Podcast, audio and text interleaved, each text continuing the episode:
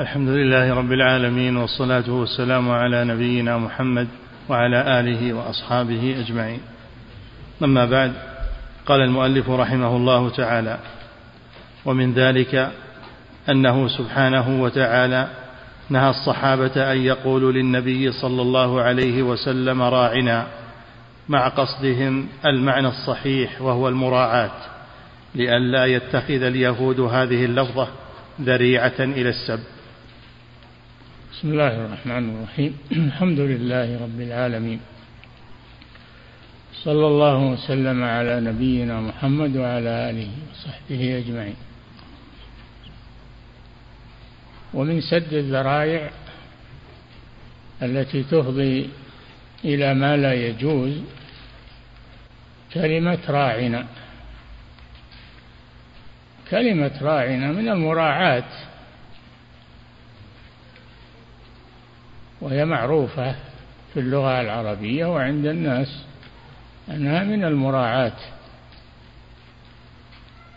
ولكن لما كان لها معنى آخر صار اليهود يستغلونه للنيل من النبي صلى الله عليه وسلم لأن راعنا أصلها من المراعاة. وهي الملاحظة والمتابعة والعناية. لكن لها معنى آخر وهو الرعونة.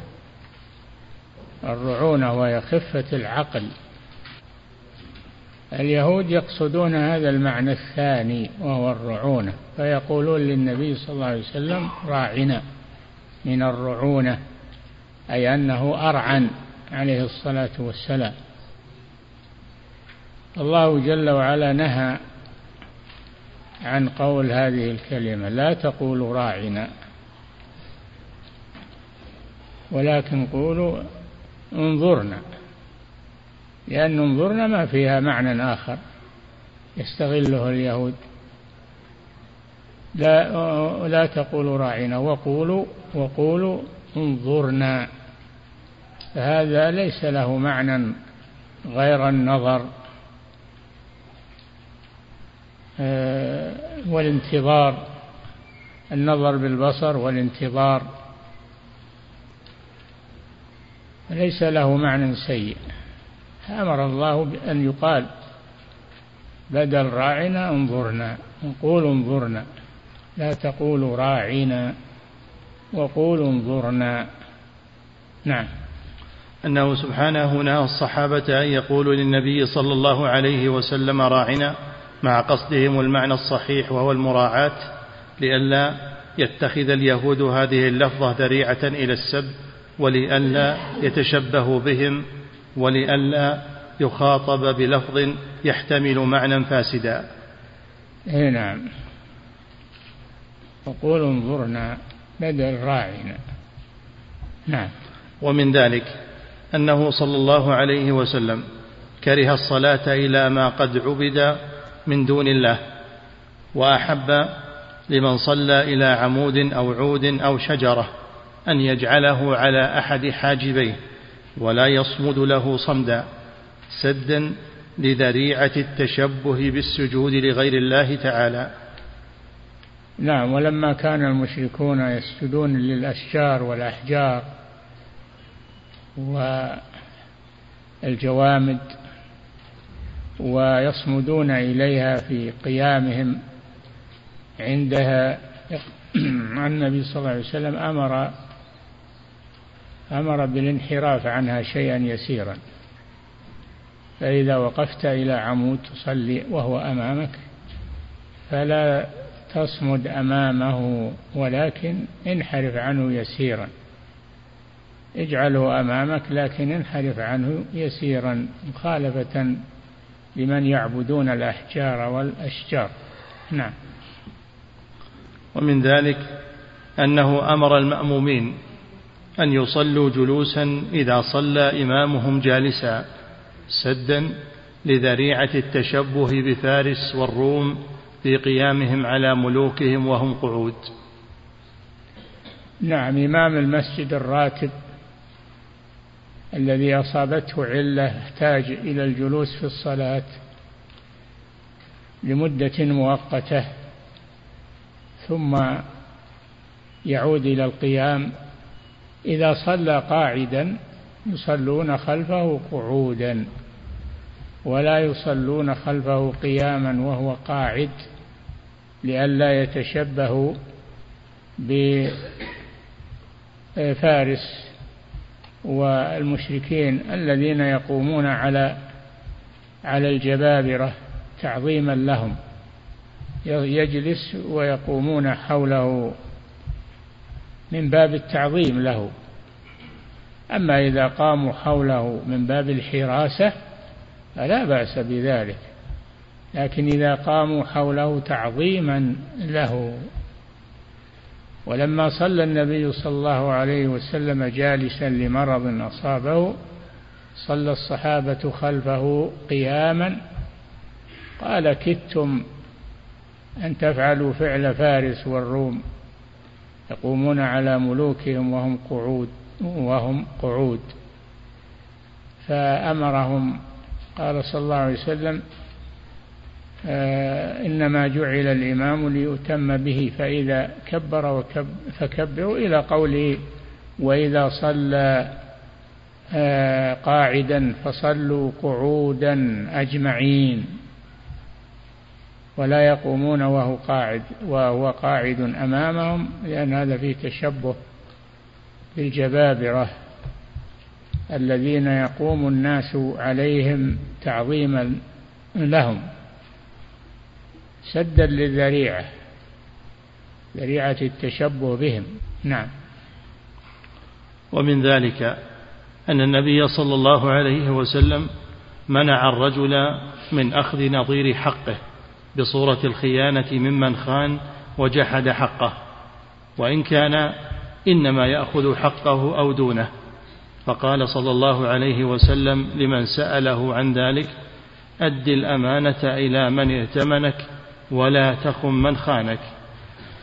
نعم إذا اعتدى رجل على رجل وأخذ ماله أو شيئا من ماله ثم قدر هذا المأخوذ منه على مال الآخذ فلا يأخذه إلا بحكم شرعي من القاضي لأن هذا يقتضي العدوان وكل يدعي أن له حق في مال هذا الرجل فلا بد من حكم شرعي في أخذ مال الآخر. نعم. أن النبي صلى الله عليه وسلم منع الرجل من أخذ نظير حقه بصورة الخيانة ممن خان وجحد حقه وإن كان إنما يأخذ حقه أو دونه. فقال صلى الله عليه وسلم لمن سأله عن ذلك أد الأمانة إلى من ائتمنك. ولا تخن من خانك. ولا تخن من خانك. ولكن اطلب المقاضاة عند الحاكم ويحكم لك بحقك. أما أن تقول أنا آخذه بيدي لا.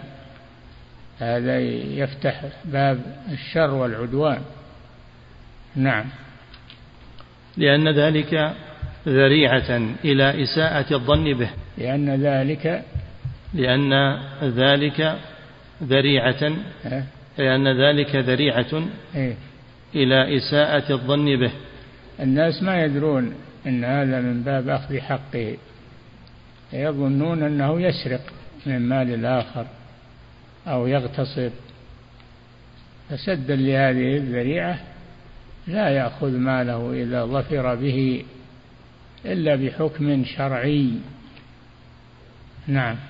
لأن ذلك ذريعة إلى إساءة الظن به ونسبته إلى الخيانة. نعم. ولا يمكنه أن يحتج عن نفسه ويقيم عذره. مع أن ذلك أيضا ذريعة إلى أن لا يقتصر على قدر الحق وصفته فإن النفوس لا تقتصر في الاستيفاء غالبا على قدر الحق. إن هذه علة أخرى وهو أنه قد لا يكتفي بأخذ حقه إذا سمح له بدون حكم شرعي. إذا سمح له بدون حكم شرعي لا يقتصر على أخذ حق يزيد. ينتهز الفرصة فيحصل الفساد والاعتداء. الأمور لها ضوابط. نعم. ومن ذلك أنه سلط الشريك على انتزاع الشخص المشفوع من يد المشتري سدا لذريعة المفسدة الناشئة من الشركة والمخالطة بحسب الإمكان. وقبل البيع ليس أحدهما أولى بانتزاع نصيب شريكه من الآخر فإذا رغب عنه وعرضه للبيع كان شريكه أحق به لما فيه من إزالة الضرر عنه وعدم تضرره هو. فإنه يأخذه بالثمن الذي يأخذه به الأجنبي. إذا كان عقارا مشتركا أو بيتا أو أرضا بين شركاء أو حائطا وباع أحد الشركاء نصيبه فإن لشريكه أن ينتزعه بالشفعة ممن اشتراه بمثل الثمن. لأجل منع الضرر دخول شريك جديد وربما لا يكون في أخلاق الشريك الأول ربما يكون عنده أخلاق سيئة وربما يحصل منه اعتداء. فلذلك أثبت الشارع الشفعة لأجل منع الضرر من الشريك الجديد الذي قد يختلف عن الأول. ويضار بالشركاء الثابتين ففيها في الشفعة فيها قطع لهذا آه لهذا النمط من آه التعامل السيء. نعم. ولهذا كان الحق أنه لا يحل الاحتيال لإسقاط الشفعة. ولا تسقط بالاحتيال. لا ليس للشريك الذي يريد البيع ليس له أن يجحد أو أن يجعله بصورة هبة يقول أنا وهبته له وهو بيع ما هو ما هو بهبة. إنما يريد ألا ألا يشفع شريكه. هذا كله أمور باطلة ولا تعتبر. الشفعة ثابتة فيما لم يقسم. الشفعة ثابتة فيما لم يقسم من العقارات والبساتين ونحوها إزالة للضرر من دخول شريك جديد يختلف عن الأول. وأيضا قد يكون الشريك الثابت محتاجا إلى هذا النصيب يتوسع به فهو أحق أن يأخذه بثمنه. هذا من باب سد الذرائع. نعم. ولهذا؟ الشفعة من باب سد الذرائع. نعم. ولهذا كان الحق أنه لا يحل الاحتيال لإسقاط الشفعة ولا تسقط بالاحتيال فإن الاحتيال على إسقاطها يعود على الحكمة التي شرعت لها بالنقض والإبطال. لأنها حكم شرعي فلا يجوز أن يحتال على إسقاط الشفعة ويقول أنا وهبته إياه ما بعت عليه. وبايع عليه بثمن. لا يجوز هذا. نعم. ومن ذلك أنه لا تقبل شهادة العدو ولا الظنين في تهمة أو قرابة. الظنين. ولا الظنين. ومن ذلك أنه لا تقبل شهادة العدو ولا لا تقبل شهادة العدو على عدوه لأنه قد يكيد له بالشهادة. ولا الظنين اللي يظن به المضارة بمسلم لا تقبل شهادته. نعم يظن به أنه يريد أن يضر المشهود عليه. نعم. ومن ذلك أنه لا تقبل شهادة العدو ولا الظنين في تهمة أو قرابة ولا الشريك فيما هو شريك فيه. نعم. ولا الوصي فيما هو وصي فيه ولا الولد على ضرة أمه. على ضرة أمه يعني زوجة أبيه الثانية. لا يشهد مع أمه يفزع مع أمه يشهد على زوجة أبيه. لأن هذا وإن كانت الشهادة مطلوبة لكن هذا مظنة المضارة. نعم. ولا يحكم القاضي بعلمه. ومن ذلك أن القاضي لا يحكم بعلمه. إذا كان يعلم أن الخصم هذا مستحق ولكن ما يحكم بعلمه ويعطيه ما ادعاه. فإن كان يعلم أنه له لأنه مظنة الاتهام. فلا بد أن أن يحكم بالشهادة. بين على المدعي واليمين على من أنكر. وإن كان القاضي يعلم يدري ما يحكم بعلمه. نعم. كل ذلك سدا لذريعة التهمة والغرض الفاسد. أي نعم أن يتهم القاضي بأنه يكيد للخصم. نعم. ومن ذلك أن السنة مضت بكراهة إفراد رجب بالصوم وإفراد يوم الجمعة لئلا يتخذ ذريعة إلى الابتداع في الدين بتخصيص زمان لم يخصه الشارع بالعبادة. نعم نهى الشارع عن إفراد شهر رجب بالصوم لأن هذا ذريعة إلى البدعة إلى البدعة لأن يدعى أن في شهر رجب فضلا على غيره من الشهور فلا يصام ليفرد شهر رجب. أما إذا صامه تبعا لغيره فلا مانع انتفاء التهمة. نعم. وإفراد يوم الجمعة. والجمعة أيضا منهي عن إفراده بالصوم تطوعا. إفراده بالصوم تطوعا. بل لا بد أن يصوم يوما قبله أو يوما بعده. نعم لأن لئلا يتهم بالبدعة في يوم الجمعة خاصة. فإذا صام معه غيره انتفت التهمة. نعم. لئلا يتخذ ذريعة إلى الابتداع في الدين بتخصيص زمان لم يخصه الشارع بالعبادة. ومن ذلك أن أمير المؤمنين عمر بن الخطاب رضي الله عنه أمر بقطع الشجرة التي كانت تحتها البيعة. نعم من هذا من سد الذرائع أن أمير المؤمنين عمر بن الخطاب رضي الله عنه أمر بقطع شجرة البيعة بيعة الرضوان بيعة الرضوان في الحديبية. لما رأى الناس يذهبون إلى هذه الشجرة سأل لماذا يذهبون إليها؟ قالوا يذهبون إلى الشجرة التي بايع فيها الصحابة رسول الله صلى الله عليه وسلم التي قال الله فيها لقد رضي الله عن المؤمنين إذ يبايعونك تحت الشجرة تحت الشجرة فلما صار يتبركون بها ويذهبون إليها قطعها عمر سدا للذريعة. نعم. وأمر بإخفاء قبر دانيال سدا لذريع لذريعة الشرك والفتنة. لما فتح المسلمون بلاد تستر وجدوا فيها رجلا على سرير آه، رجلا على سرير وعند رأسه لوح مكتوب فيه أخبار نبي الله محمد صلى الله عليه وسلم وأخبار هذه الأمة وفضل هذه الأمة. ف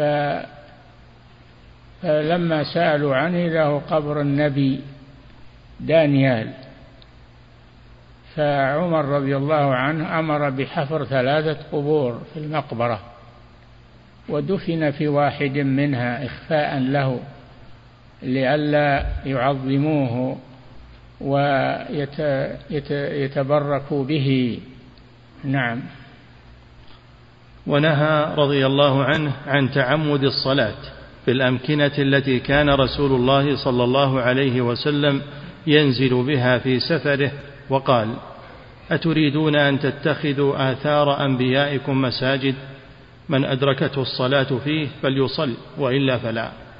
نعم الرسول صلى الله عليه وسلم في أسفاره كان إذا أدركته الصلاة صلى في المكان المتيسر له ولا يعين مكانا خاصا إنما يصلي فيما المكان الذي يتيسر له.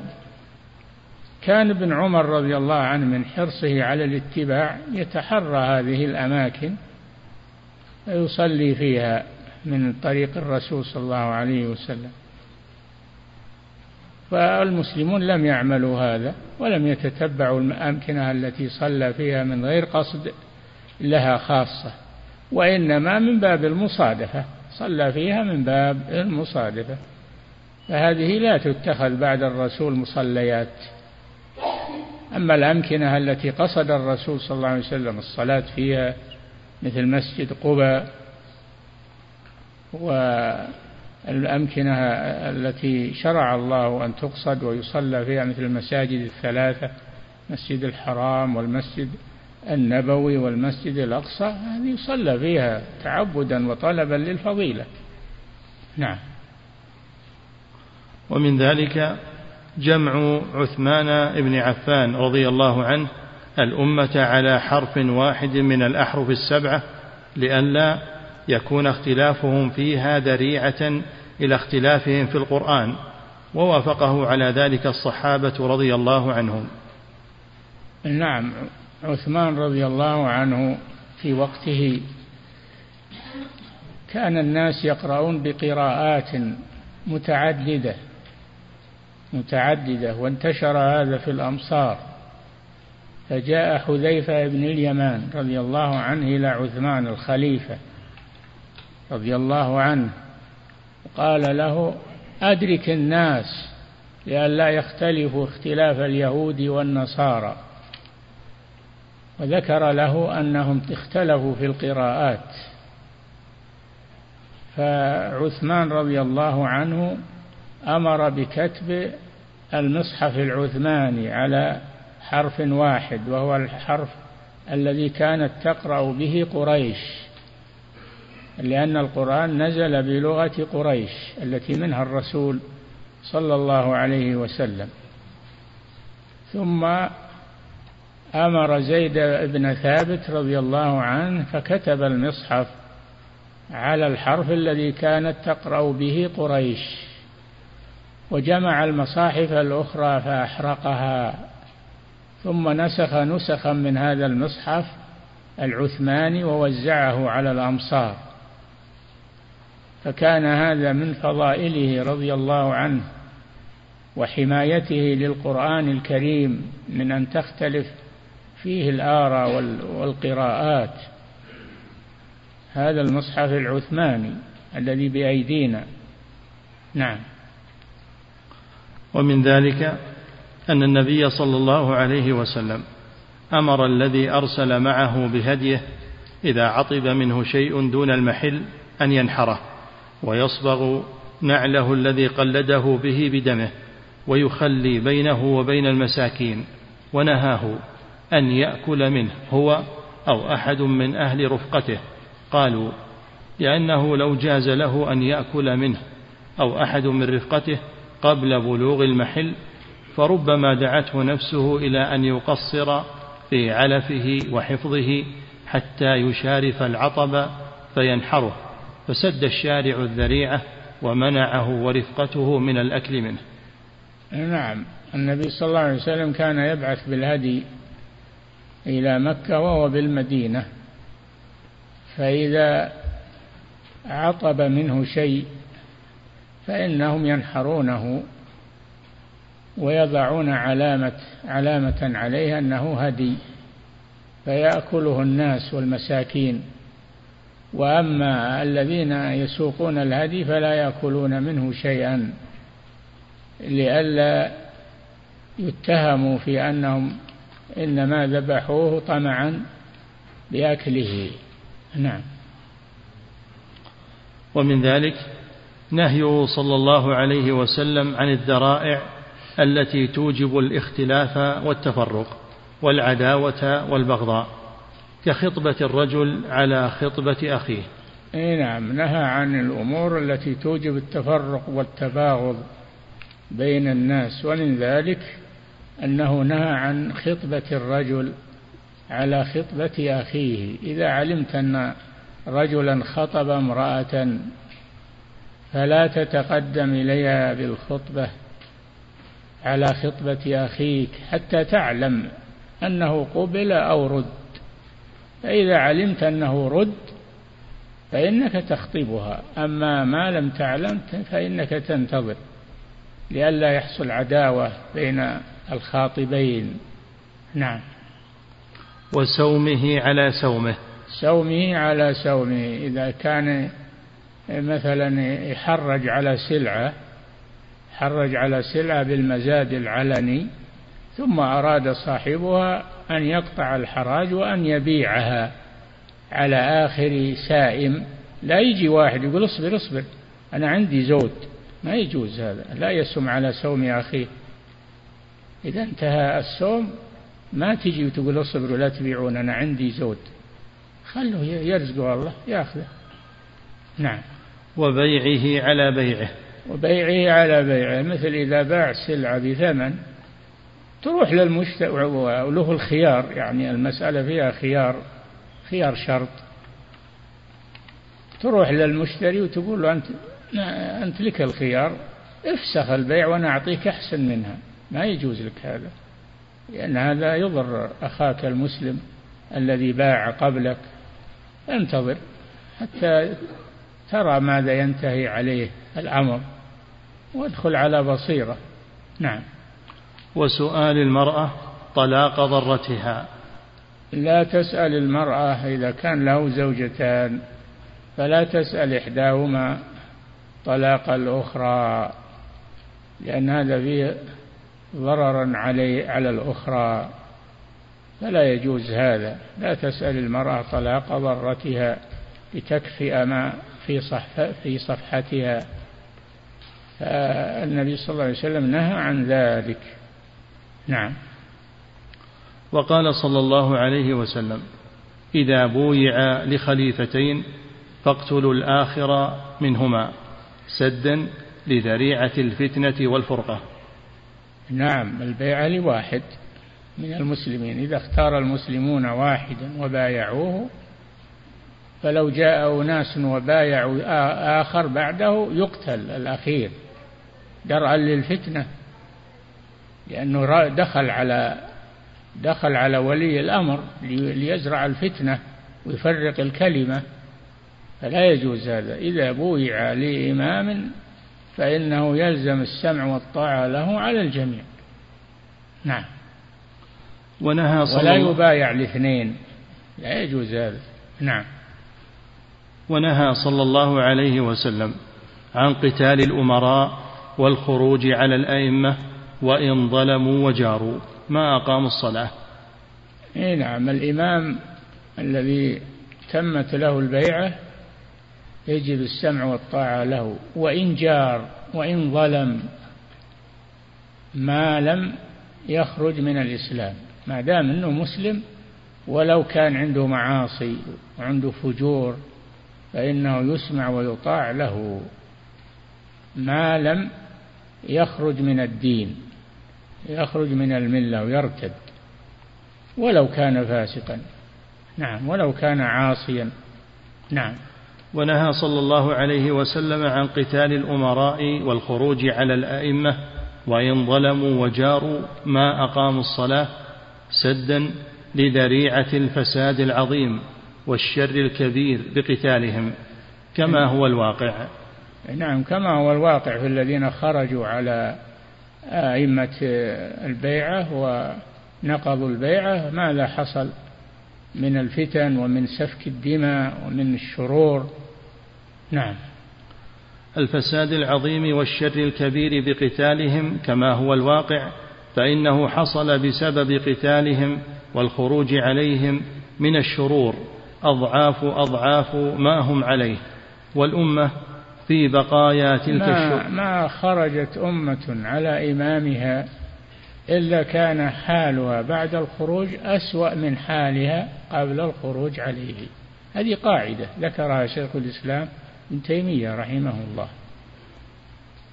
يكون حالها بعد الخروج عليه أسوأ من حالها يوم أن كان على الإمامة وكانوا صابرين ومطيعين له. نعم. كما هو الواقع فإنه حصل بسبب قتالهم والخروج عليهم من الشرور أضعاف أضعاف ما هم عليه والأمة في بقايا تلك الشرور إلى الآن. نعم الثورات التي تحصل على ولاة الأمور ما تأتي إلا بشر وفتن وسفك دماء. فلا يجوز هذا. ما يجوز الثورات على ولاة الأمور. الذين تمت لهم البيعة وانعقدت لهم البيعة لا تجوز الثورات عليهم. نعم. ما جاءت الثورات إلا بشرور وفتن وسفك دماء وضياع الأمن. نعم. ومن ذلك أن الشروط المضروبة على أهل الذمة تضمنت تمييزهم عن المسلمين في اللباس والشعور والمراكب والمجالس لئلا تفضي مشابهتهم للمسلمين في ذلك إلى معاملتهم معاملة المسلمين في الإكرام والإحترام. أهل الذمة لهم حق الذين تحت ولاية المسلمين وهم على دين اليهود والنصارى لهم حق. في أن يصانوا وأن يؤمنوا وأن تحترم حقوقهم. لهم ما للمسلمين وعليهم ما على المسلمين. ولا يقال هؤلاء كفار لأنهم دخلوا تحت ذمة المسلمين. وهذا سد لذريعة الفوضى وسفك الدماء وضياع الأموال وضياع الأمن. نعم. أن الشروط المضروبة على أهل الذمة تضمنت تمييزهم عن المسلمين في اللباس والشعور والمراكب والمجالس لئلا تفضي مشابهتهم للمسلمين في ذلك إلى معاملتهم معاملة المسلمين في الإكرام والاحترام ففي إلزامهم بتميزهم عنهم سد لهذه الذريعة. نعم فمع احترام حقوقهم وبذل الأمن لهم لأنهم تحت ولاية المسلمين آه، يجعل لهم علامة يفترقون بها عن المسلمين في لباسهم في ركوبهم على الدواب لئلا يشتبهوا بالمسلمين ولا يتميزون.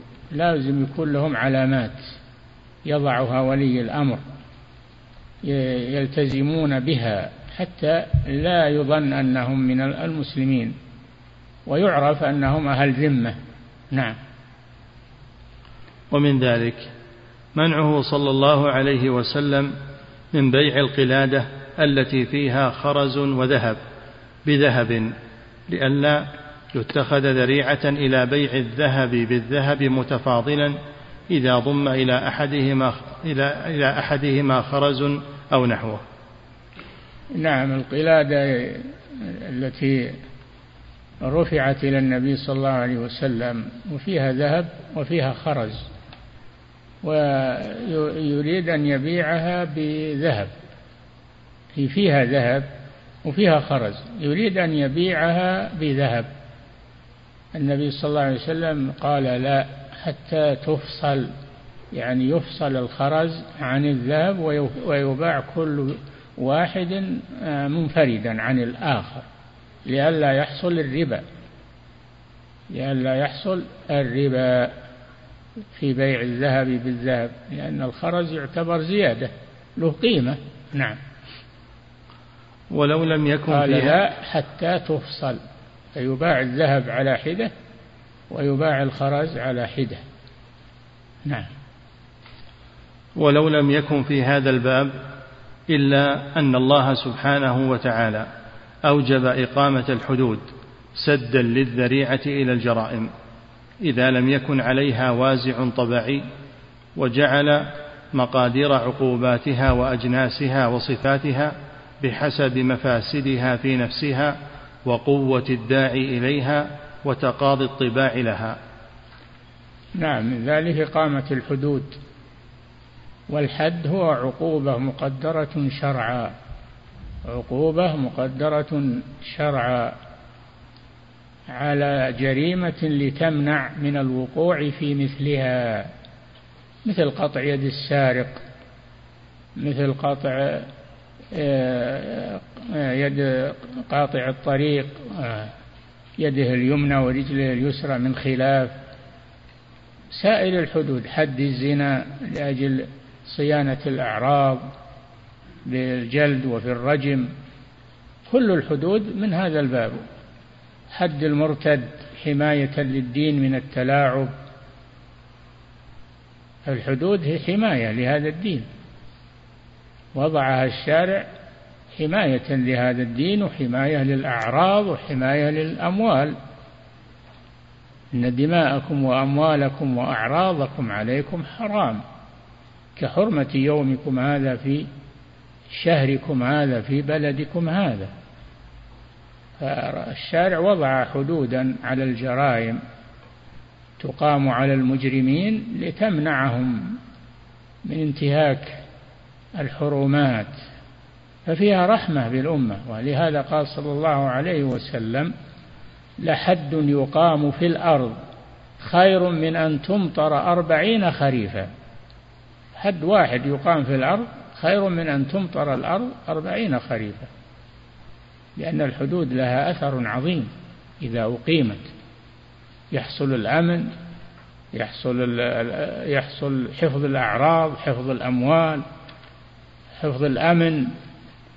يحصل فيها رحمة للخلق. حدود الله عز وجل التي رتبها على الجرائم. نعم. وبالجملة فالمحرمات قسمان. مفاسد وذرائع موصلة إليها مطلوبة الإعدام كما أن المفاسد مطلوبة الإعدام.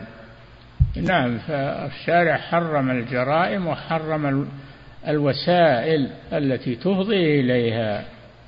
الوسائل التي تفضي إلى الجرائم حرمها الشارع ووضع عليها العقوبة. نعم. والقربات نوعان مصالح للعباد وذرائع موصلة إليها. الطاعات القربات يعني الطاعات نوعان. نعم. مصالح للعباد وذرائع موصلة إليها. ففتح باب الذرائع في النوع الأول كسد باب الذرائع في النوع الثاني. نعم فالذريعة التي تفضي إلى الحلال وتفضي إلى الخير مفتوحة. مفتوحة. الذرائع التي تفضي إلى الخير مفتوحة. والذرائع التي تفضي إلى الشر مسدودة. لا يجوز. الذرائع تنقسم إلى قسمين. ذرائع تفضي إلى الخير وإلى الصلاح. هذه مفتوحة. ذرائع تفضي إلى الشر وإلى الفساد هذه مسدودة. نعم. ففتح باب الذرائع في النوع الأول كسد باب الذرائع في النوع الثاني وكلاهما مناقض لما جاءت به الشريعة فبين باب الحيل وباب سد الذرائع أعظم تناقض. نعم. فبين باب الحيل وباب سد الذرائع أعظم تناقض وكيف يظن بهذه الشريعة العظيمة الكاملة التي جاءت بدفع المفاسد. وسد أبوابها وطرقها أن تجوز فتح باب الحيل وطرق المكر على إسقاط واجباتها واستباحة محرماتها والتذرع إلى حصول المفاسد التي قصدت دفعها. فيه الآن ناس من الجهال أو من أصحاب الزيغ والضلال ينكرون سد الذرائع لجهلهم أو لفساد عقيدتهم. سد الذرائع له فائدة عظيمة. الذرائع التي تفضي إلى الفساد وإلى الشر سدها فيه مصلحة عظيمة. ولو فتحت لفسد الكون وفسد الناس وفسدت جميع شؤون الخلق. نعم. وإذا كان الشيء الذي قد يكون ذريعة إلى الفعل المحرم إما بأن يقصد به ذلك المحرم أو بأن لا يقصد به. وإنما يقصد به المباح نفسه لكن قد يكون ذريعة إلى المحرم يحرمه الشارع بحسب الإمكان ما لم يعارض ذلك مصلحة راجحة ما لم يعارض ذلك مصلحة راجحة تقتضي حلة. فالتذرع إلى المحرمات بالاحتيال عليها أولى أن يكون حراما وأولى بالإبطال والإهدار. إذا عرف قصد فاعله وأولى ألا يعان فاعله عليه وأن يعامل بنقيض قصده وأن يبطل عليه كيده ومكره. كما يجب سد الذرائع التي تفضي إلى الفساد يجب سد الحيل التي تفضي إلى الفساد. فالحيلة مثل الذريعة يجب منع ما يفضي منها إلى فساد وإلى شر. نعم. وهذا بحمد الله تعالى بين لمن له فقه وفهم في الشرع ومقاصده. نعم. قال شيخ الإسلام رحمه الله وتجويز الحيل يناقض سد الذرائع مناقضة ظاهرة. فإن الشارع قال قال شيخ الإسلام يعني شيخه شيخ المؤلف اللي هو ابن القيم. نعم. قال شيخ الإسلام رحمه الله وتجويز الحيل يناقض سد الذرائع مناقضة ظاهرة. إذا أجيزت الحيل انفتحت الذرائع. هي الذرائع حيل بينهما تشابه. لا يجوز فتح الحيل على المحرمات تحيل عليها. نعم. وتجويز الحيل يناقض سد الذرائع مناقضة ظاهرة فإن الشارع يسد الطريق إلى ذلك المحرم بكل ممكن والمحتال يتوسل إليه بكل ممكن. ولهذا اعتبر الشارع في البيع والصرف والنكاح وغيرها شروطا سد ببعضها التذرع إلى الربا والزنا وكمل بها مقصود العقود. نعم. ولم يمكن الشارع نعم الشارع ولهذا اعتبر الشارع في البيع والصرف والنكاح وغيرها. البيع معروف. اعتبر سد الذرائع في البيع الذي إذا يريد بالبيع الوصول إلى حرام تحيل به إلى حرام فإنه حرام. ولهذا جاء في الحديث أنه في آخر الزمان يستحل الربا باسم البيع. استحل الربا باسم البيع. البيع ما يجعل الربا حلالا. البيع بيع وأحل الله البيع وحرم الربا. يسمونه بيع علشان يمشي على الناس وهو ربا. نعم.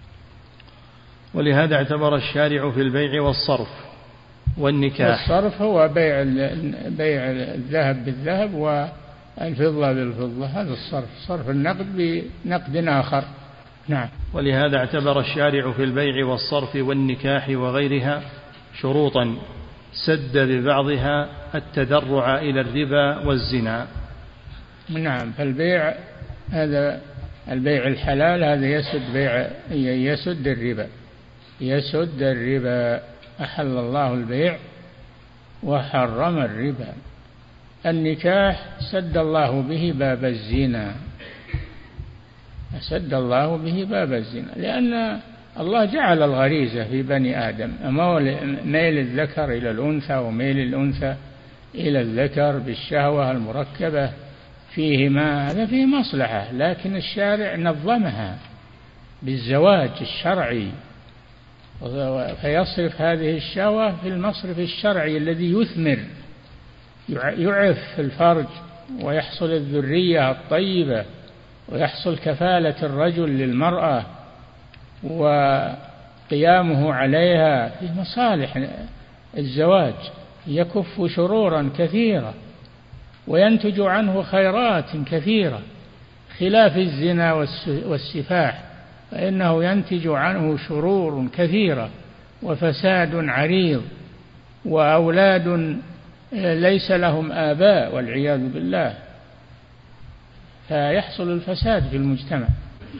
ولهذا اعتبر الشارع في البيع والصرف والنكاح وغيرها شروطا سد ببعضها التذرع إلى الربا والزنا وكمل بها مقصود العقود ولم يمكن المحتال الخروج منها في الظاهر فيريد الاحتيال على ما منع الشارع منه فيأتي بها مع حيلة أخرى توصله بزعمه إلى نفس ذلك الشيء الذي سد الشارع الذريعة إليه فلم يبق لتلك الشروط التي يأتي بها فائدة ولا حقيقة. القاعدة أن الحيل التي تفضي إلى الحرام حرام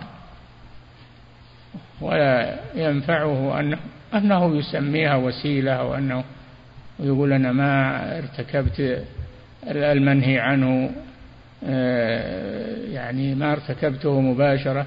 الحيلة إليه مثل المباشرة لا يجوز هذا. نعم. يكفي هذا والله أعلم. نعم. فضيلة الشيخ وفقكم الله هذا سائل يقول في قول المؤلف رحمه الله وكره الرسول صلى الله عليه وسلم لمن صلى إلى عمود أن يصمد له صمدا. يقول ما المراد بالكراهة؟ هل هي كراهة تنزيه أو تحريم؟ كراهة تنزيه. لا كراهة تنزيه. فضيلة الشيخ وفقكم الله ما نقول أنها تبطل صلاته إذا صمد إلى العمود تبطل صلاته. نقول تكره. فضيلة الشيخ وفقكم الله هذا سائل يقول كيف الجمع بين قوله عز وجل فمن اعتدى عليكم فاعتدوا عليه بمثل ما اعتدى عليكم وبين قوله عليه الصلاة والسلام ولا تخن من خانك فمن اعتدى عليكم فاعتدوا عليه هذا قصاص عدل هذا عدل والخيانة هذا جور وظلم بينهما فرق عظيم. فضيلة الشيخ وفقكم الله هذا سائل يقول هناك مسألة معروفة عند الفقهاء وهي مسألة الظفر. يقول ما الراجح في هذه المسألة؟ نعم الراجح أن مسألة الظفر ثابتة.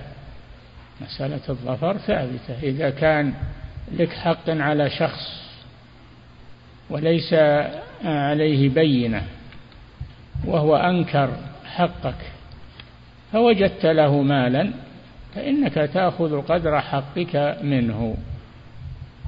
لقوله صلى الله عليه وسلم لهند بنت عتبة رضي الله عنها لما قالت يا رسول الله إن أبا سفيان رجل شحيح. لا يعطيني ما يكفيني وولدي. قال لها صلى الله عليه وسلم خذي ما يكفيك وولدك بالمعروف. هذه مسألة ظفر فأخذت من مال زوجها ما يكفيها وولدها وإن لم يأذن لها لأن هذا حق لها ظفرت به. نعم. فضيلة الشيخ وفقكم الله هذا سائل يقول كيف الجمع بين نهي النبي صلى الله عليه وسلم عن الخطبة على الخطبة وبين حديث المرأة أنها قالت للنبي صلى الله عليه وسلم يا رسول الله إن معاوية وأبا الجهم قد خطباني. فخطبها عليه الصلاة والسلام لأسامة وقال انكحي أسامة. لأنها جاءت تستشير الرسول صلى الله عليه وسلم وكان أسامة أحسن منهما فأشار عليها بالخير. وكان كما كما أراد النبي صلى الله عليه وسلم أسامة رضي الله عنه حب الرسول وبن حبه. نعم. فضيلة الشيخ جاءت تستشيره. أما لو ما جاءت تستشيره ما تعرض لها الرسول صلى الله عليه وسلم. لكن جاءت تستشيره فأشار عليها بالذي هو أصلح لها. وهذا في ذمتك اللي يستشيرك. لا بد أن تبين له الذي تعتقد أنه الأصلح له. نعم. فضيلة الشيخ وفقكم الله هذا سائل يقول ما يسمى ببيع المزاد أو البيع تحت الميكروفون؟ يقول هل هو يدخل تحت نهي النبي صلى الله عليه وسلم في السوم على السوم؟ لا يدخل في السوم على السوم إذا أنهى إذا أنهى المزاد وأراد أن يبيع على على أحد الحاضرين يجي واحد يقول لا اصبر أنا عندي زود. ما, ما يجوز له هذا. خلاص انتهى المزاد. ما تتقدم وتقطع الطريق على أخيك الذي توجه البيع إليه. نعم. فضيلة الشيخ وفقكم الله هذا السائل يقول في نهي النبي صلى الله عليه وسلم عن البيع على البيع هل يدخل في ذلك التأجير على التأجير؟ اي نعم التأجير بيع. تأجير بيع بيع منفعة. نعم. فضيلة الشيخ وفقكم الله هذا سائل يقول ما يسمى بالمساجد السبعة هل يشرع تتبعها والصلاة فيها؟ لا هذه مبتدعة هذه مبتدعة لا أصل لها في الإسلام والواجب هدمها وإزالتها قد صدر من الإفتاء ومن هيئة كبار العلماء الأمر بهدمها وإزالتها وقد أزيل بعضها والحمد لله. نسأل الله أن تزال البقية منها. نعم. فضيلة الشيخ وفقكم الله هذا سائل يقول عندنا إمام المسجد في الحي يصلي الآن على كرسي لكبره. يصلي عندنا. عندنا إمام المسجد في الحي يصلي الآن على كرسي لكبره. يصلي إماما والمأمومون يصلون خلفه قياما. لا يجوز هذا وهذا الإمام هذا جاهل. كيف يصلي بالناس وهو على كرسي؟ وأيضا علته دائمة ما يرجى زوالها. إنما إمام الحي انتبهوا. إمام الحي الراتب إذا كان يرجى زوال علته وصلى جالسا يصلون خلفه جلوسا. إذا كان إماما للحي مرتب وكان يرجى زوال علته وصلى جالسا يصلون جلوسا. أما أنه يصلي بهم على كرسي ويستمر على هذا وهو ما يرجى زوال علته ما يجوز هذا. من اللي يفتاه في هذا؟ الواجب على شؤون المساجد أنهم يمنعوه من من الإمامة. نعم. فضيلة الشيخ وفقكم الله. هذا سائل يقول ما حكم الذهاب إلى غار حراء وغيره من الأماكن التي تسمى بالتراث وزيارتها وتتبعها؟ الذهاب إليها لمن يريد النظر فيها فقط ولا يسافر من من أجلها بدون سفر ما في بأس. للاطلاع فقط وبدون سفر لا بأس. نعم. فضيلة الشيخ وفقكم الله. هذا سائل يقول إذا وافق يوم الجمعة يوم عرفة. فهل يشرع إفراده بالصيام؟ إذا إذا وافق يوم الجمعة يوم عرفة. فهل يشرع إفراده بالصيام؟ إيه نعم لأنه ينوي يوم عرفة. ما نوى الجمعة؟ ينوي يوم عرفة. فضيلة الشيخ وفقكم الله هذا سائل يقول هل صحيح أنه يكره إفراد يوم السبت بالصيام؟ نعم. يكره إفراد السبت بالصيام لأنه يوم تعظمه اليهود. نعم. فضيلة الشيخ وفقكم الله هذا سائل يقول هناك رجل يصوم كل أيام الأسبوع ما عدا الجمعة وذلك طوال السنة فهل فعله هذا مشروع؟ نعم لا بأس بذلك. زيادة خير إن شاء الله. فضيلة الشيخ وفقكم الله مر معنا أن عثمان رضي الله عنه وأرضاه قد جمع الأمة على حرف واحد مع أننا نسمع بقراءة ورش وحفص وغيرهما. هذه على حرف واحد كلهم قراءة ورش وحفص وغيرها من القرى كلها على حرف واحد ما اختلفوا في ذلك. نعم.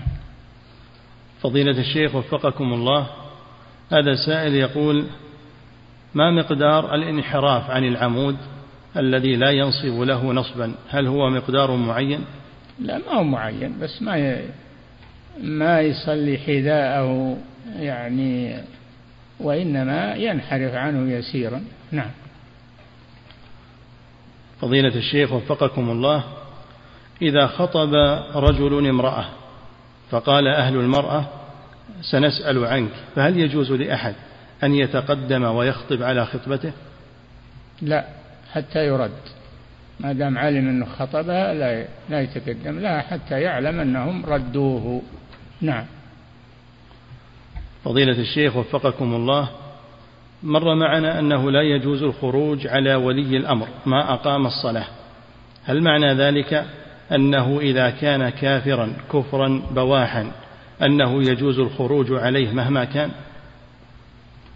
الخروج عليه بدون فتنة ودون سفك دماء. إذا أمكن تنحيته واختيار مسلم بدون سفك دماء وبدون فتنة لا بأس.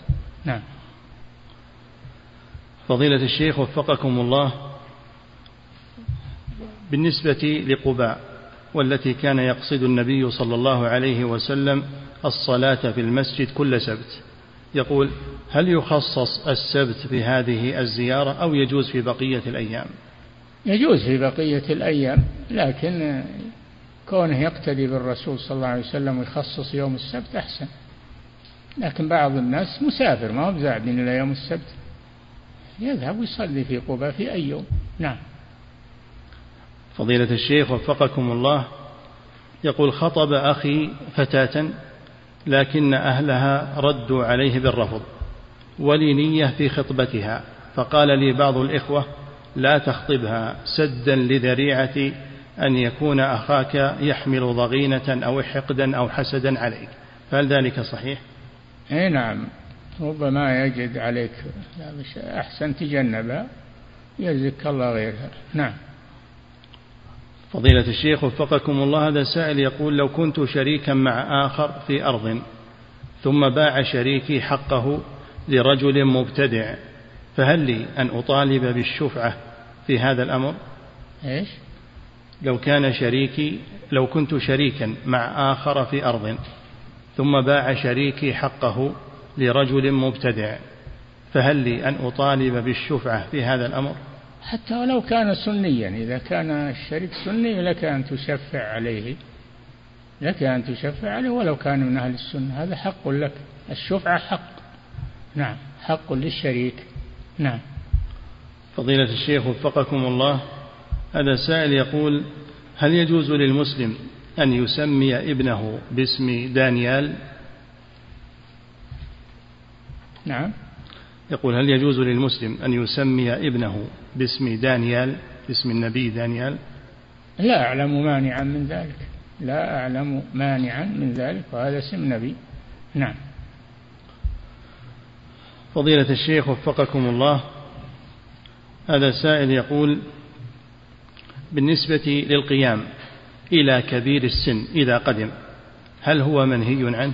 القيام للسلام لا بأس به تقوم تسلم عليه تستقبله ما في بأس. أما تقوم تعظيما له ولا تسلم عليه وإنما تعظيما له فإذا جلس جلست هذا لا يجوز. نعم. فضيلة الشيخ وفقكم الله هناك عادة لبعض الناس إذا كان الضيف على المائدة فإنهم يقومون عند رأسه لخدمته فهل يجوز هذا الأمر؟ إيه نعم لخدمته ما في بأس. يقدمون له الماء يقدمون له الحاجة ما في بأس. نعم. فضيلة الشيخ وفقكم الله هذا سائل يقول بالنسبة للخطبة ورؤية المخطوبة. هل يجوز للمرأة المخطوبة أن تضع ما يسمى بالمساحيق على وجهها عند الرؤية؟ هذه خديعة ما يجوز لها تتصنع. ما يجوز لها تتصنع. وهو ما ما يكون بينه وبينها اتفاق إنه يراها. لأنه إذا صار فيه اتفاق تصنعت له وظهرت بالمظهر غير الحقيقي. أحسن إنه يأتيها غرة. ويراها ترصد لها. نعم.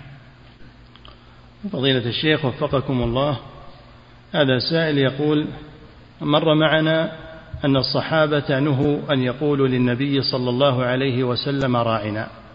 فهل يجوز للناس في هذا الزمن أن يقول بعضهم لبعض هذه الكلمة بقصد المراعاة؟ أي نعم لأنه زال المحذور. وهي كلمة عربية لا بأس. نعم. فضيلة الشيخ وفقكم الله هذا سائل يقول ما حكم شراء الذهب الذي يوجد به خرز وكذلك بيعه؟ يفصل كما قال النبي صلى الله عليه وسلم يباع الخرز على حدة بما شاء ويباع الذهب بما يساويه من الذهب بدون زيادة. نعم. فضيلة الشيخ وفقكم الله هذا سائل يقول إذا مات الميت ووضع في الثلاجة لمدة شهر أو شهرين أو أكثر. فهل يحاسب من حين موته أم أنه لا بد أن يقبر ليحاسب؟ الله أعلم. هذا علمه عند الله. ولكن يقولون إن الملكين يأتيانه ولو كان في بطن سبع أو في أو في بحر أو في بر أو في أي مكان يأتيانه ويسألانه.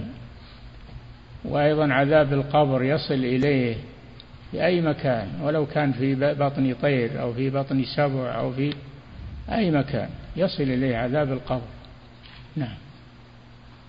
فضيلة الشيخ وفقكم الله هذا سائل يقول هل يجوز لعن المبتدعة ولعن الخوارج؟ وش الثمرة من هذا؟ ما في ثمرة. لكن إنك تنهى عن مذهب الخوارج وتبين فساده هذا واجب. أما اللعن هذا ما يأتي بشيء. نعم. فضيلة الشيخ وفقكم الله هذا سائل يقول هل يجوز للمرأة أن تسافر بدون محرم إذا كانت محتاجة لذلك؟ ما يجوز لها ذلك إلا بمحرم. لا يحل لامرأة تؤمن بالله واليوم الآخر أن تسافر إلا ومعها ذو محرم. قالوا إلا, إلا الهجرة. إذا احتاجت إلى الهجرة تسافر ولو بدون محرم. نعم. فضيلة الشيخ وفقكم الله هذا سائل يقول عند إنكار المنكر فإن بعض الناس يقول هذه اللفظة وهي دع الخلق للخالق. فهل هذا الأمر صحيح؟ لا. ما يجوز هالكلام المنكر ينكر ويبين للناس ولا يقال دع الخلق يعني يفعلون ما يشاءون. خلى الله هو اللي يحاسبهم. لا أنت ما واجب عليك أنك تأمر بالمعروف وتنهى عن المنكر وتدعو إلى الله. نعم. فضيلة الشيخ وفقكم الله هذا سائل يقول عندنا في العزاء عندما يموت ميت فإنه يقدم أناس من بعيد فهل يجوز لنا أن نصنع لهم الطعام هؤلاء القادمون وإذا لم نفعل فإنهم يصفوننا بالبخل. لا يجوز السفر من أجل العزاء. يعني اليوم تيسر الحمد لله يعزي بالتلفون بال يعزي بالجوال يعزي بوسائل الاتصال المتيسرة ولا حاجة إلى السفر. نعم. فضيلة الشيخ وفقكم الله هذا السائل يقول إذا حصل للم... حصل للصائم القيء وذرعه القيء فهل يكون مفطرا بذلك؟ لا. إذا ذرعه القيء غلبه فليس فلا يؤثر على صيامه. نعم. فضيلة الشيخ وفقكم الله هذا سائل يقول ما حكم حل السحر بسحر مثله؟ وما معنى قوله صلى الله عليه وسلم أو ما ورد؟ أنه لا يحل السحر إلا ساحر. ما ما هو بحديث لا يحل السحر إلا ساحر لكن العلماء يقولون كذا. لا يحل السحر إلا ساحر فلا يجوز حل السحر بسحر مثله. إنما يحل بالرقية بالأدوية المباحة كما ذكر ابن القيم في النشرة. شوفوا باب النشرة في كتاب التوحيد. الشيخ محمد بن عبد الوهاب باب النشرة باب ما جاء في النشرة. وهي حل السحر عن المسحور. نعم. فضيلة الشيخ وفقكم الله هذا سائل يقول إذا كان والد الإنسان إذا كان والده كافرا فهل يجب عليه أن يضره مع كفره؟ إيه نعم يحسن إليه ولو كان كافرا. وإن جاهداك لتشرك بما ليس لك به علم فلا تطعهما. وصاحبهما في الدنيا معروفا. يحسن إليهما ولو كان كافرا نعم. فضيلة الشيخ وفقكم الله هذا سائل يقول والدي عازم على أداء مناسك العمرة لكن نظرا يقول للأوضاع الحالية والتي ليست بمستقرة في بلدنا هو خارج هذه البلد لم يتمكن من قدوم لأداء العمرة. سؤاله هل يجوز لي أن أعتمر نيابة عنه لكوني مقيما في هذه البلد؟ إذا كان يستطيع في بدنه أن يأتي ويعتمر انتظر لما يقدر ويأتي ويعتمر. إنما إذا عجز في بدنه عجزا مستمرا ولا يقدر يباشر العمرة في بدنه فاعتمر عنه. وكلك لازم يوكلك أيضا. نعم. فضيلة الشيخ وفقكم الله هذا سائل من بلجيكيا يقول يقول أريد أن أطلب العلم خارج بلاد بلجيكيا وأمي قد أذنت لي في طلب العلم والسفر لكنني الوحيد من إخواني الذي يقوم بمساعدتها وهي مريضة وبحاجة إلي. سؤاله ما نصيحتكم لي في ذلك؟ هل أبقى مع أمي هناك أو أسافر وأطلب العلم؟ لا تبقى مع أمك تخدمها.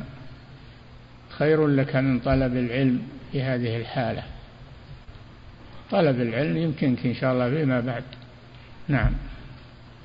فضيلة الشيخ وفقكم الله هذا السائل يقول هل يجوز إعطاء زكاة المال لرجل معسر؟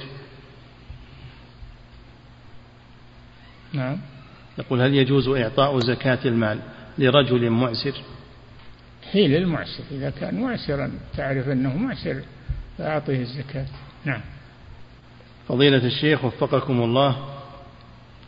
هذا سائل يقول ذكرتم حفظكم الله ليلة البارحة أن الذي يجامع زوجته وهي حائض أن عليه كفارة دينار أو نصف دينار. يقول هل هذا الدينار أو هذه الكفارة تلزم الرجل والمرأة معا؟ إذا طاوعته نعم تلزمه. وإذا أكرهها فليس عليها شيء. نعم. فضيلة الشيخ وفقكم الله هذا سائل يقول هل تقضى السنن الرواتب التي قبل الصلاة تقضى بعدها؟ مش مثل؟ مثل على حفظك الله. الفجر نعم الفجر تقضى. الفجر تقضى. الراتبة التي قبلها تقضى بعدها أو بعد ارتفاع الشمس لأنها سنة متأكدة. نعم. فضيلة الشيخ وفقكم الله هذا سائل يقول إذا كان الداعية على منهج السلف لكنه أخطأ في بعض الأمور فهل يجوز التشهير به في ذلك أم أنه ينصح سرا ويبين له؟ الداعية لا يكون إلا عالما إذا كان عالما فإنه وأخطأ يبين له خطأه بدون تشهير. يبين له خطأه بدون تشهير. أما إذا كان غير عالم والخطأ نتيجة للجهل لا يجوز له أن يدعو وهو على جهل. نعم. فضيلة الشيخ وفقكم الله هذا سائل يقول ما حكم دراسة المرأة في الجامعات المختلطة خارج هذه البلاد؟ لا يجوز لها ذلك. إذا كان إذا كان الرجال يجلسون إلى جانب النساء على الكراسي أو على المنصات فلا يجوز لها ذلك. ما تدرس إلا في جامعة الرجال على حدة والنساء على حدة. نعم. أو في جامعة النساء خاصة بالنساء. نعم. فضيلة الشيخ وفقكم الله. هذا سائل يقول إذا كان هناك مجلس فيه ذكر فإذا دخل شخص على هذا المجلس فهل يشرع له أن يلقي السلام على الجالسين وأن يصافحهم لا. أم يجلس مباشرة؟ يجلس مباشرة. فإذا انتهى الذكر يقوم ويسلم عليهم يصافحهم. نعم. فضيلة الشيخ وفقكم الله بالنسبة لسفر المرأة بدون محرم ورد عن النبي صلى الله عليه وسلم أحاديث فيها لا تسافر مسيرة يوم وليلة. وفي أحاديث يومين وفي أحاديث ثلاثة. يقول والسفر في الوقت الحاضر يكون وقته قصيرا فهل يستثنى من ذلك؟ العبرة ما هي بالزمن العبرة بالمسافة. العبرة بالمسافة ليست في الزمن ولو قطعها في ساعة. نعم ما هي بعبرة هذه؟ نعم. فضيلة الشيخ وفقكم الله هذا سائل يقول هل يجوز بيع الطيور وشراؤها؟ أي طيور؟ طيور المباحة اللي يباح أكلها لا بأس ببيعها وشرائها. أما الطيور التي تتخذ للصيد مثل الصقور والبازيات هذه ما تباع بيع. لكن إذا أخذ إذا بذل له شيء في مقابلها بذل بدون بيع وبدون لا بأس. فضيلة الشيخ وفقكم الله وهذا سائل يقول يقول ذكر بعض أهل العلم أن المذاهب الأربعة قد ذهبت إلى جواز بيع الهر ونحن نعلم فتوى العلماء في الوقت المعاصر أن ذلك حرام. يقول ما الصحيح في هذه المسألة؟ صحيح أن الرسول صلى الله عليه وسلم نهى عن ثمن السنور فلا يجوز بيع الهر وبيع السنور وبيع ما يجوز هذا. نعم. فضيلة الشيخ وفقكم الله هذا سائل يقول أنا مدير لإحدى الدوائر الحكومية الخدمية يقول.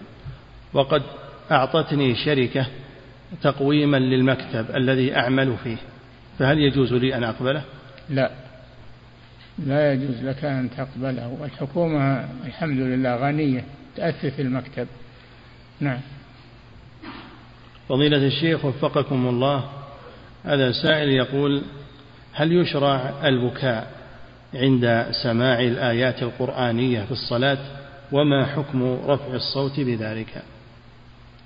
البكاء من باب الخشوع شيء طيب لكن لا ترفع صوتك وتشوش على المصلين. يبكي بدون رفع صوت. نعم. فضيلة الشيخ وفقكم الله هذا سائل يقول عند سماع القرآن عن طريق المذياع أو التلفاز هل يجوز لي أن أقفله ولا أنتظر إلى أن تكمل إلى أن تكمل الآية أو لا يجوز إلا بعد إكمالها؟ أحسن إكمال الآية أحسن. نعم. فضيلة الشيخ وفقكم الله هذا سائل يقول ما حكم زيارة النساء للقبور. وما الجواب عما ورد عن عائشة رضي الله عنها أنها زارت قبر أخيها. النبي صلى الله عليه وسلم لعن زوارات القبور في رواية لعن زائرات القبور. فلا يجوز لأحد لا عائشة ولا غيرها لكن ربما أن الحديث لم يبلغها رضي الله عنها. حديث لم يبلغها. نعم. فضيلة الشيخ وفقكم الله هذا سائل يقول في قول النبي صلى الله عليه وسلم ماء زمزم لما شرب له. هل هو خاص بشربه في مكة خاصة؟ لا يجوز نقله واستعماله والتشفي والاستشفاء به في أي مكان. نعم لأن فضله معه باقي في أي مكان. نعم. فضيلة الشيخ وفقكم الله هذا سائل يقول إذا وجدت كتبا لأهل البدع فما الواجب علي أن أصنع بها؟ الواجب عليك أن ترفعها للمسؤولين. ترفع بشأنها للمسؤولين وهم اللي يتولون إتلافها أو إبعادها. نعم. فضيلة الشيخ وفقكم الله هذا سائل يقول هل يجوز هجر الظالم الرجل الظالم وإن كان أخا شقيقا. وش نوع الظلم؟ وش نوع الظلم؟ نعم. فضيلة الشيخ وفقكم الله هذا سائل يقول بالنسبة لإطالة الشعر للرجل هل هو أمر يعد من السنة وأنه مستحب؟ إذا كان على صفة ما فعل النبي صلى الله عليه وسلم فهو سنة. أما إذا كان ما هو على صفة ما فعل الرسول صلى الله عليه وسلم فليس بسنة. نعم.